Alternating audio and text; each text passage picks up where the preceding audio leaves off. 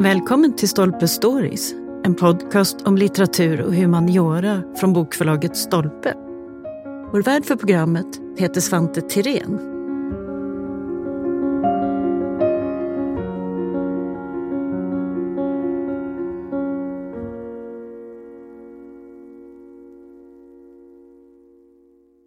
I ett tidigare avsnitt så har vi pratat om Vasasamlingen och Gustav III som sin egen arkitekt. Nu ska vi rikta blicken mot hans föräldrar, Adolf Fredrik och Lovisa Ulrika. Precis som sin son så hade de många konstnärliga intressen och de gjorde stora insatser för kultur och vetenskap i Sverige. Merit Laine är docent i konstvetenskap och tidigare intendent på Kungliga husgerådskammaren och Nationalmuseum. Och hon ska berätta mer om arvet efter Lovisa Ulrika och Adolf Fredrik och hur de kom att bli överskuggade av sin son i historieskrivningen. Välkommen hit Merit! Mm, tack! Du, Lovisa Ulrika och Adolf Fredrik, de är ju idag mest kända som just Gustav IIIs föräldrar mm. snarare än personer i sin egen rätt. Då. Hur blev det så? Ja, när jag fick den här frågan av dig så kände jag att eh, det var faktiskt väldigt svår att svara på. På något riktigt bra sätt. Men jag tror att en, en grundförutsättning för det, det är nog att Gustav III lyckades genomföra sin statskupp 1772. För att då fick han ju så att säga kontroll över dels i sin samtid, han fick ju mycket mer makt och, mm. och manöverutrymme och han fick möjlighet att, att eh, alltså han skapade ju mycket för att bevara bilden av sig själv. Det var ju viktigt för dåtidens furstar och även andra människor att man skulle bli ihågkommen på ett positivt sätt av eftervärlden. Mm. Och det var ju liksom en del av hans kulturella och politiska strategier kan man säga. Och det hade det också varit för Adolf Fredrik och Lovisa Ulrika. Och där kan man ju konstatera då att jag tror att en del av förklaringen till att Lovisa Ulrika har blivit bättre ihågkommen är att det faktiskt finns så mycket fysiska spår av henne på Drottningholm. Just det, Kina slott. Och, ja, Kina ja. slott och teatern och biblioteket och museirummen och sådär. Så att hon har ju ändå lyckats så att säga, skapa ett monument över sig själv, medan mycket av det som Adolf Fredrik åstadkom eller ville åstadkomma antingen är borta eller också idag inte förknippas med honom längre. Och eh, ja, för att återgå till Gustav III då, så är det ju också så att när en person får makt och agerar, och som han ju gör, både, genomför mycket både på ett nationellt plan men också internationellt, att då ägnas ju naturligtvis den personen också mycket mer uppmärksamhet. Ja. Den... Vare sig den är positiv eller negativ. Och han har ju varit en omstridd person historiskt. Eh, och det har böljat lite fram och tillbaka. Och idag kommer man väl, de flesta i alla fall, mest ihåg honom för att han, det, det positiva, hans stora insatser för kultur och ja. arkitektur och så vidare den med mest makt vinner, kan man säga så? Ja, men jag tror att, att det, det, det, är nog lite så. Eh, och sen är det också en väldigt komplicerad fråga det här med hur han förhöll sig till sin far. För att han har ju inte gjort egentligen någonting för att återupprätta eller bevara Adolf Fredriks mm. minne. Så att, och det tror jag också spelar roll, att hans, hans föräldrar eh, på många sätt var det ju komplicerat, som det ju alltid är egentligen i förstliga familjer mellan generationer. Det är ju inte på något sätt unikt för den här tiden i Sverige, utan det hittar vi ju nästan var man tittar på hov internationellt sett. Mm. Eh, och att det är en del av förklaringen också, tror jag. Vi får väl se hur det blir i, i framtiden när mer forskning kommer. Men jag tänker situationen då när de kom till Sverige, mm. Louise och Ulrika och Fredrik, den var ju lite komplicerad kan man säga. Ingen av dem är ju födda i Sverige ska vi säga. Var, var kommer de ifrån? Vad har de för bakgrund?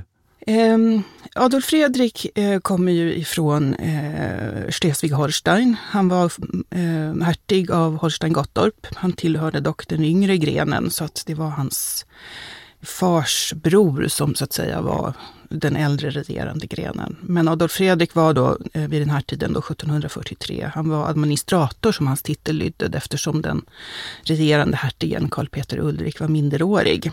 Just det, samma ställföreträdande. Ja, det kan man säga. säga. Ja. Så att han hade ju ett, ett, eh, ett litet rike som han regerade med en stark maktställning, även om den så att säga då var begränsad av furstendömets omfattning så att säga. Och eh, det här var ju ett hertigdöme som eh, redan hade starka förbindelser med, med eh, Sverige genom Hedvig Eleonoras äktenskap med Karl X Gustav 1654. Det. det fanns ett släktskap då med ja, Sverige? Ja, precis. Och sen så var, alltså den här tronföljdsfrågan i Sverige, den hade ju legat och bubblat egentligen eh, från det att man då började inse att Karl XII inte förmodligen skulle få några barn. Mm. Eller så länge han inte hade några barn rättare sagt. Och då arbetade Adolf Fredriks far för att den dåvarande minderåriga hertigen, om vi då hoppar en generation tillbaka, skulle bli utnämnd till tronföljare. Och han hade ju i stora delar vuxit upp i Sverige och hans mor var ju då Karl XIIs syster.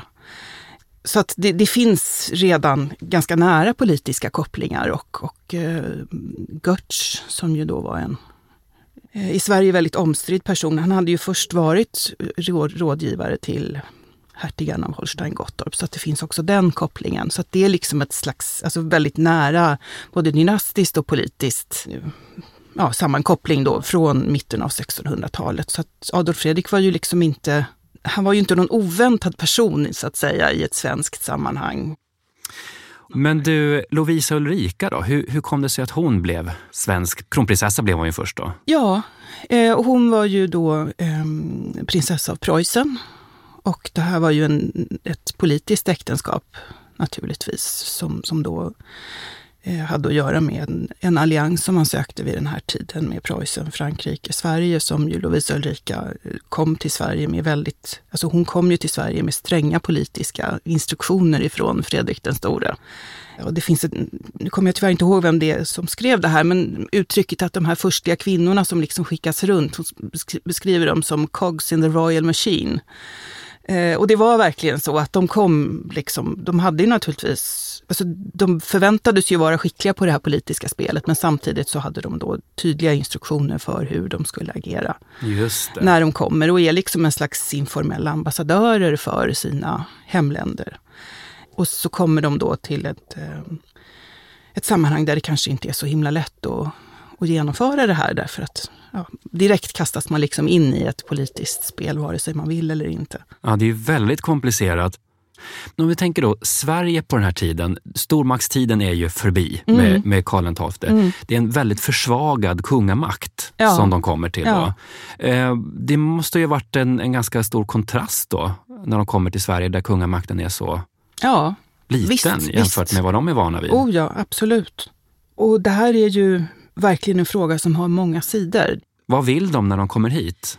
Så här skulle jag säga, Lovisa Ulrika hon hade ju då med sig de, sina instruktioner och en av de instruktionerna det var till en början då att, att eh, hon skulle arbeta för en förstärkt kungamakt. Så att hon och hennes bror då Fredrik den store, det är ett återkommande tema i deras brev och att hon, han uppmanar henne verkligen att hon ska vara förberedd och ha, ha liksom gjort noggranna planer och så vidare. För att Fredrik den förste då som var kung, han var ju sjuklig under ganska många år innan han dog. Mm. Och det var ju, kom liksom vid ett antal gånger när han då var väldigt dålig att man förväntade sig att han skulle gå bort. Och då är det väldigt tydligt att Fredrik då ligger på Lovisa Ulrika, att ni har väl förberett allting nu ja, och så vidare. Ja. Men sen ändrar sig då situationen ganska kort innan han faktiskt dör då 1751 och då försöker Fredrik istället hålla tillbaka. Men Lovisa Ulrika och även Adolf Fredrik försöker ju för först, vid första tillfället då efter Fredrik den förstes död att eh, i en, liten, en, en liten begränsad kupp så att säga, för, försöka genomdriva att Adolf Fredrik då ska få större befogenheter än Just vad Fredrik det. hade. Vilket de då misslyckas med, så att ja. han skriver under en kungaförsäkran istället. Ja, men det ska vi återkomma till, det är den här berömda stämpeln. I deras krets så ingår ju väldigt många personer som man känner igen namnet på även idag. Mm. Eh, Carl von Linné, eh, mm. Carl Gustaf Tessin. Mm. De var som en magnet för sådana här stora kulturpersonligheter och vetenskapsmän, eller? Ja, det kan man väl säga. Och det är ju lite, alltså Tessin är ju också Sveriges, en av Sveriges absolut mäktigaste personer vid den här tiden. Just det, Carl Gustaf Tessin, alltså son till den store arkitekten Precis. bakom Stockholms slott. Och själv var han ambassadör, konstsamlare, ja, politiker. Konnässör, politiker ja. och eh, han var ju dåtida motsvarighet till statsminister kan man nästan säga, mm. kanslipresident. Och så småningom så väljer de honom då till att bli lärare. Till Gustav, precis. Varför valde de just honom? Eh, han fick ju då den här befattningen som guvernör och det var ju den person som eh, skulle övervaka utbildningen. Och Och eh, det var ju naturligtvis ett otroligt viktigt uppdrag att då uppfostra en blivande kung. Mm. Så att det visar ju verkligen vilket stort förtroende som de kände för honom vid, här, vid den här tiden. Och sen tänker jag mig också möjligen att, att Carl Gustaf Tessin faktiskt kanske engagerade sig lite mer i Gustavs uppfostran och, också i samvaro med honom än vad en mm. guvernör liksom... Han var mer personligt liksom ja, det, närvarande? Det är mitt eller? intryck att, att det ja. är så. Särskilt då när Gustav var, var väldigt liten så, så liksom lever han sig in i barnets tillvaro på ett sätt som kanske inte alltid var så vanligt för mm. den här mm. tiden, när man då mer var inriktad på att forma det här barnet till, till och det var naturligtvis han också, men att det fanns både ett här och nu och en framtid så att säga för honom, medan det annars i barnuppfostran ju ofta var fokus just på vad som skulle hända sen när den här personen det låter som att det fanns vuxen. ett lite mer mänskligt eh, drag. Ja, men i... det är nog mitt intryck att han, att han var väldigt förtjust i Gustav helt ja. enkelt. Och sen hade han ju också andra lärare. Och han skriver ju väldigt eh, rara brev till Adolf Fredrik och Lovisa Ulrika när de är bortresta då när han är åtta år. Och han är, Gustav är på Drottningholm och beskriver då att eh, Linné visade mig det här och det där och Dalin förklarade det här och Karl Reinhold Berg, som också är en sån här lärd person i hovkretsen, han visar honom då antika medaljer och berättar historier med dem som åskådningsmaterial och sådär. Så att han hade ju en, en fantastiskt kvalificerad krets personer mm. omkring sig under sin uppväxt som då i alla fall delvis på ett ganska lekfullt sätt då grundla Man förstår ganska bildning. bra varför han blev som han blev då när man tittar ja, på hans lärare och ja. utbildning. Men om vi går lite framåt i tiden så de gör ju alltså en misslyckad statskupp. Mm. Och framför allt är det väl Lovisa Ulrika som har en, en viktig roll i den, eller? Ja, det hade hon ju. Och Adolf Fredriks roll är ju mycket svårare att komma åt. Därför att det är ju väldigt tydligt då att eh, de ledande politiker som då var deras motståndare, de bestämmer sig för att det är Lovisa Ulrika som ska bära skulden. Mm. Och det finns ju då den här så kallade statsakten som var ett väldigt hemligt dokument som bara ett fåtal personer eh, kände till. Som då var en slags villkorlig dom mot Adolf Fredrik, att försökte han något sånt, något sånt här igen eller om någon i hans när, närstående krets försökte något sånt här igen, då skulle han mista kronan.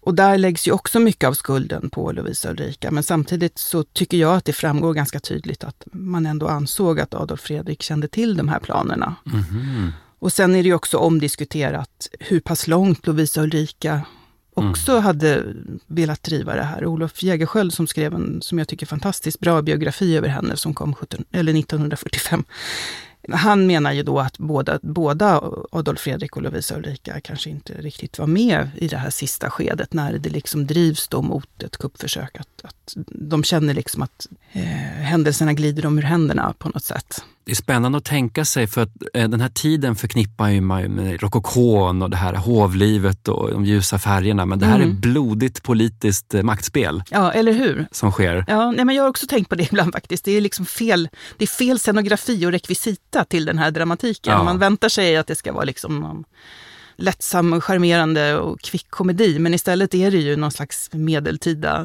drama nästan. Ja. Eh, och, och, det är ju också, har jag upptäckt mer och mer nu när jag har hållit på med det här projektet som jag gör nu, att, att det är så komplext det här. Det handlar ju inte bara alls bara om politisk makt och framförallt så tror jag att det var viktigt för Adolf Fredrik, utan det handlar också om alltså att det är intressant, det står i, i författningen att kungens höghet ska vara oförkränkt. Mm. Och det här är en, en, forskare som Charlotta Wolf, hon har diskuterat det här med vad högheten egentligen betyder under frihetstiden. Och det latinska ordet är ju då majestas, som också inbegriper att man har auktoritet och agens. Men eh, i Sverige så flyttas ju den auktoriteten över, alltså regeringsauktoriteten över på rådet. Och frågan är ju då vad som blir kvar av den här kungliga högheten. Mm.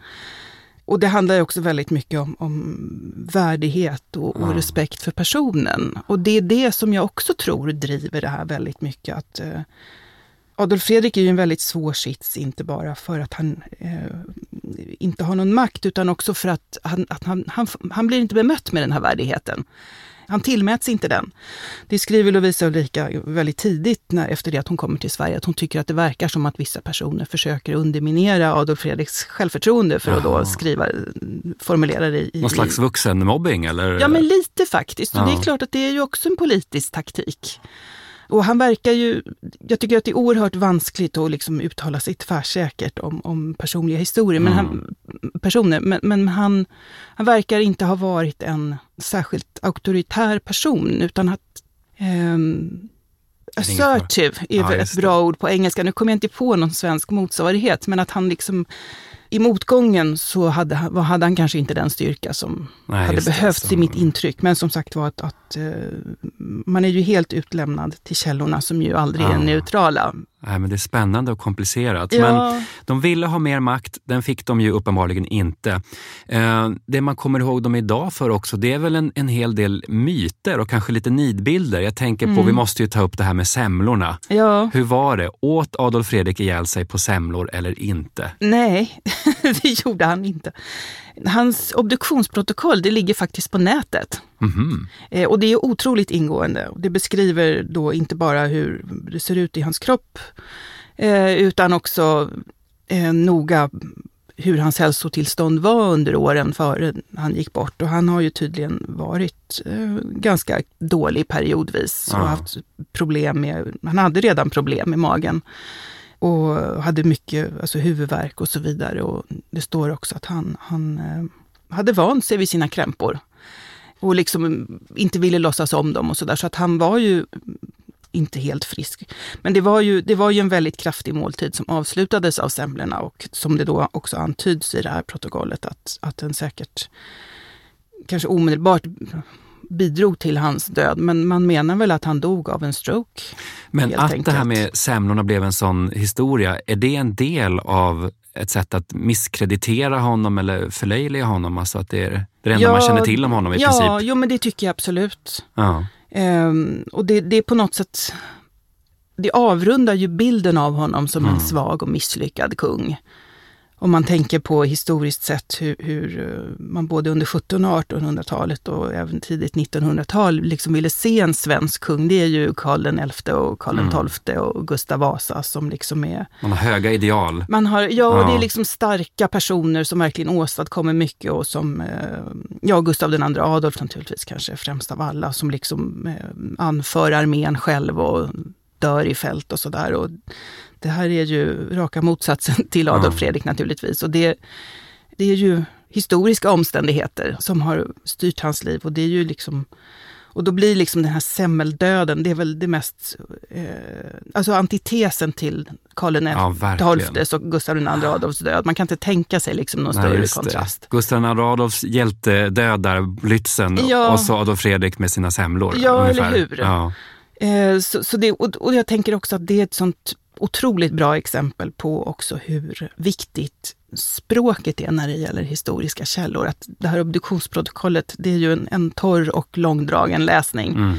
Och eh, Johan Gabriel Oxenstiernas liksom, eleganta och kvicka formulering om semlorna, den är ju mycket roligare och den är mycket tacksammare att citera och den är liksom mycket mer anslående och mycket mer effektiv. Och en, en sån källa får ju ett mycket större genomslag. Mm.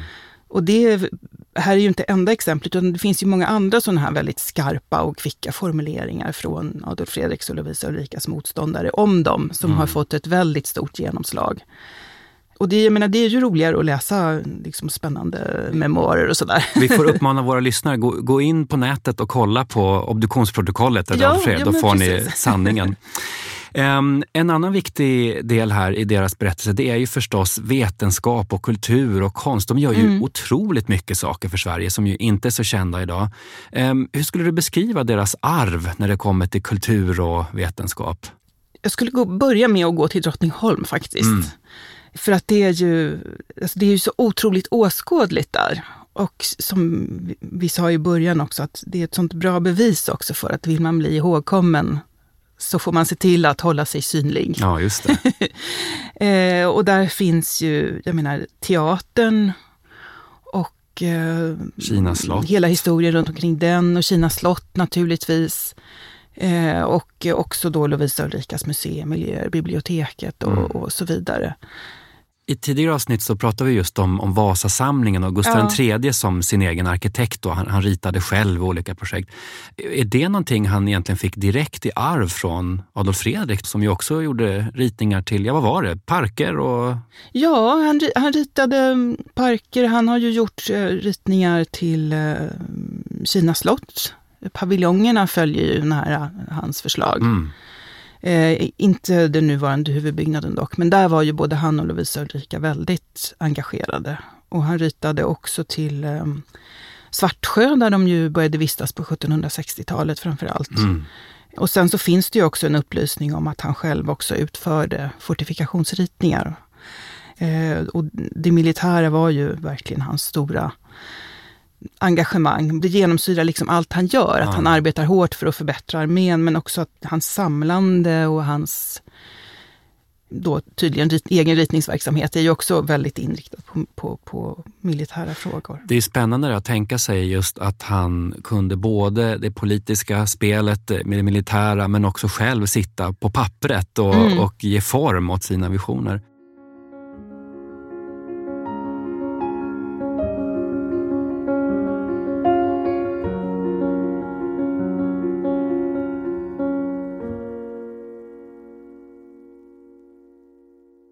Adolf Fredrik han dör ju 1771 och mm. eh, Lovisa Ulrika överlever honom med ett antal år. Mm. Eh, relationen till föräldrarna här, Gustav III och framförallt Lovisa Ulrika, den är ju också omtalad. Mm. Hur var det här egentligen? Det handlar ju igen väldigt mycket om, om eh, det handlar ju om hur Gustav III ska profilera sig själv som kung, skulle mm. jag vilja säga. För det är ju en sak vilka privata relationer han har med sina föräldrar. Och en annan sak hur han liksom väljer att framträda i relation till dem offentligt. Och eh, Adolf Fredriks politiska motståndare har ju verkligen lyckats med att, att skapa den här bilden av honom som en svag kung som är dominerad av sin maka.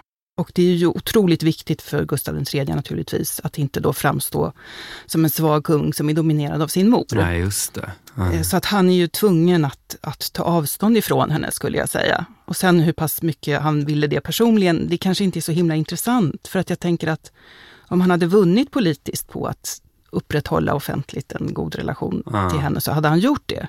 Men när då de här ryktena om, om framförallt är det ju då ryktena om hans sons alltså om faderskapet till eh, Gustav IV Adolf mm. som sätter igång det här. Och det är inte Lovisa Ulrika som sätter igång dem, vill jag betona. Den versionen är ju spridd, utan det, det var redan ett spritt rykte när hon fick höra talas om det här. Eh, och hon blir naturligtvis oerhört upprörd. Och i det här sammanhanget så ska man ju komma ihåg att det var ju bara några år innan den här stora skandalen vid det danska hovet med den danska drottningen och Struensee och hon föder då ett barn som alla vet Struensee är far till, men kungen tar ändå på sig faderskapet. Och det här var ju naturligtvis det andra skräckscenariet för Gustav III, att han då skulle framstå liksom som, igen, en kung som blir bedragen. För det som många minns är väl just det här att Lovisa Ulrika anklagar alltså Gustav III och Sofia Magdalena för att deras son inte är äkta helt enkelt. Ja, alltså det är ju ett rykte som redan finns vid den här tiden. Det är inte hon som sätter igång det, men hon vill naturligtvis ha reda på hur saker och ting förhåller sig. Och det är ju svårt att ta reda på. Mm. eh, och här har ju Gustav III ett val vem han ska lita på, eller vems parti han ska ta egentligen. Antingen sin egen drottnings eller sin mammas. Mm. Och sen kan han ju naturligtvis ha varit övertygad om att han faktiskt själv är far till barnet. Det är sådana här privata saker som är svåra att, att, veta. Men de försonades precis innan hon dog va? Ja, hon låg ju på dödsbädden då verkligen. Och då slöt de ändå fred på något sätt? Någon slags fred kan man väl säga. Men eh, ja, det här är ju naturligtvis ett otroligt drama verkligen. Uh. Och det handlar ju så att säga inte bara om de personliga relationerna, utan den person som, alltså den person som kom med det här ryktet till Lovisa Ulrika, det är ju då Gustav IIIs yngre bror hertig Karl. Mm -hmm. Och så länge Gustav III inte har något barn, så är det ju Karl som är, är tronföljare? Mest, eller? Som ja. är tronföljare, mm. precis. Så att han är ju den som har någonting att vinna på att sprida det här ryktet egentligen. Eh, och, och, det är ju hela tiden de här otroligt nära, liksom det här sammanflätandet ah. mellan det politiska och det personliga som är vid de förstliga hoven vid den här tiden som naturligtvis inte gör de här personliga konflikterna mindre smärtfyllda, men som man ändå måste komma ihåg att det är politiken som driver de här konflikterna i väldigt stor mm. utsträckning. Det är en väldigt dramatisk tid det här ja. på många, många sätt. Ja. Um, om man tänker idag då, eh, Adolf Fredrik och Lovisa Ulrika, de har ju lämnat efter sig ganska många saker. Jag tänker Drottningholm har vi pratat mm. om, vi har Svartsjö slott, det finns flera platser. Um, vad kan man säga, den arkitektur som de har lämnat efter sig, vad berättar den om dem? Dels så är det ju så att säga arkitekturens funktioner så att säga. Att teatern berättar ju naturligtvis om hur viktig teatern var eh, vid deras hov. Det var ju en oundgänglig del av, av representationen vid den här tiden. Och Kina slott berättar ju, det är ju ett överdåd kan man säga, alltså Kina slott. De här kinesiska paviljongerna vid den här tiden, de är ju ofta ganska små, men Kina är ju otroligt påkostat. Och det är ju någonting som man kanske inte tänker på, men som jag har reflekterat över lite nyligen, att hur otroligt viktig den materiella prakten faktiskt är, mm. som ett inslag i det här. Att, att det, naturligtvis ska allting så att säga visualiseras med god smak och högsta kvalitet, men det är också den materiella prakten som är otroligt viktig. Det finns en sammanställning av, av kungaparets skulder som löper under en ganska lång tid och där kan man ju se att alltså det är ojämförligt så att det är de här tillverkarna som använder de här dyrbara materialen som de är skyldiga mest pengar. Det är hovjuveleraren Frans Bergs och Per Suter som också gör och säljer såna här smycken och små dyrbara gulddosor och så mm. vidare, som ju också var någonting som man gav bort i present väldigt mycket. Eh, och sen är det förgyllaren Österdam som arbetar på Drottningholm och Kina under väldigt många år och då la bladguld och bladsilver i de kungliga interiörerna. Så att, det är intressant tycker jag att den här materiella prakten faktiskt fortfarande spelar så stor roll vid den här tiden, som en del av det konstnärliga.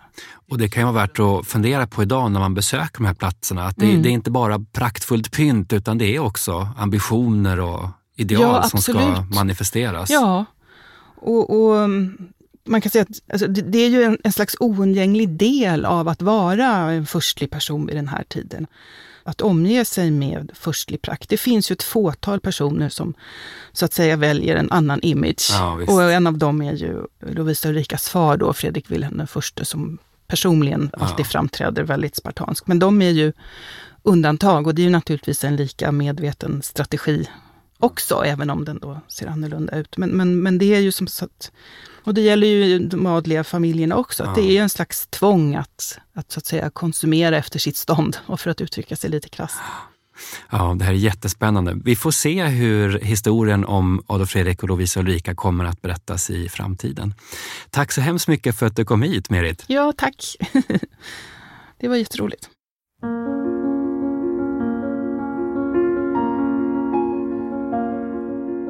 Tack för att du har lyssnat på Stolpe Stories. Missa inte att du som lyssnar har 20% rabatt på bokförlaget Stolpes titlar hos Bokus.com.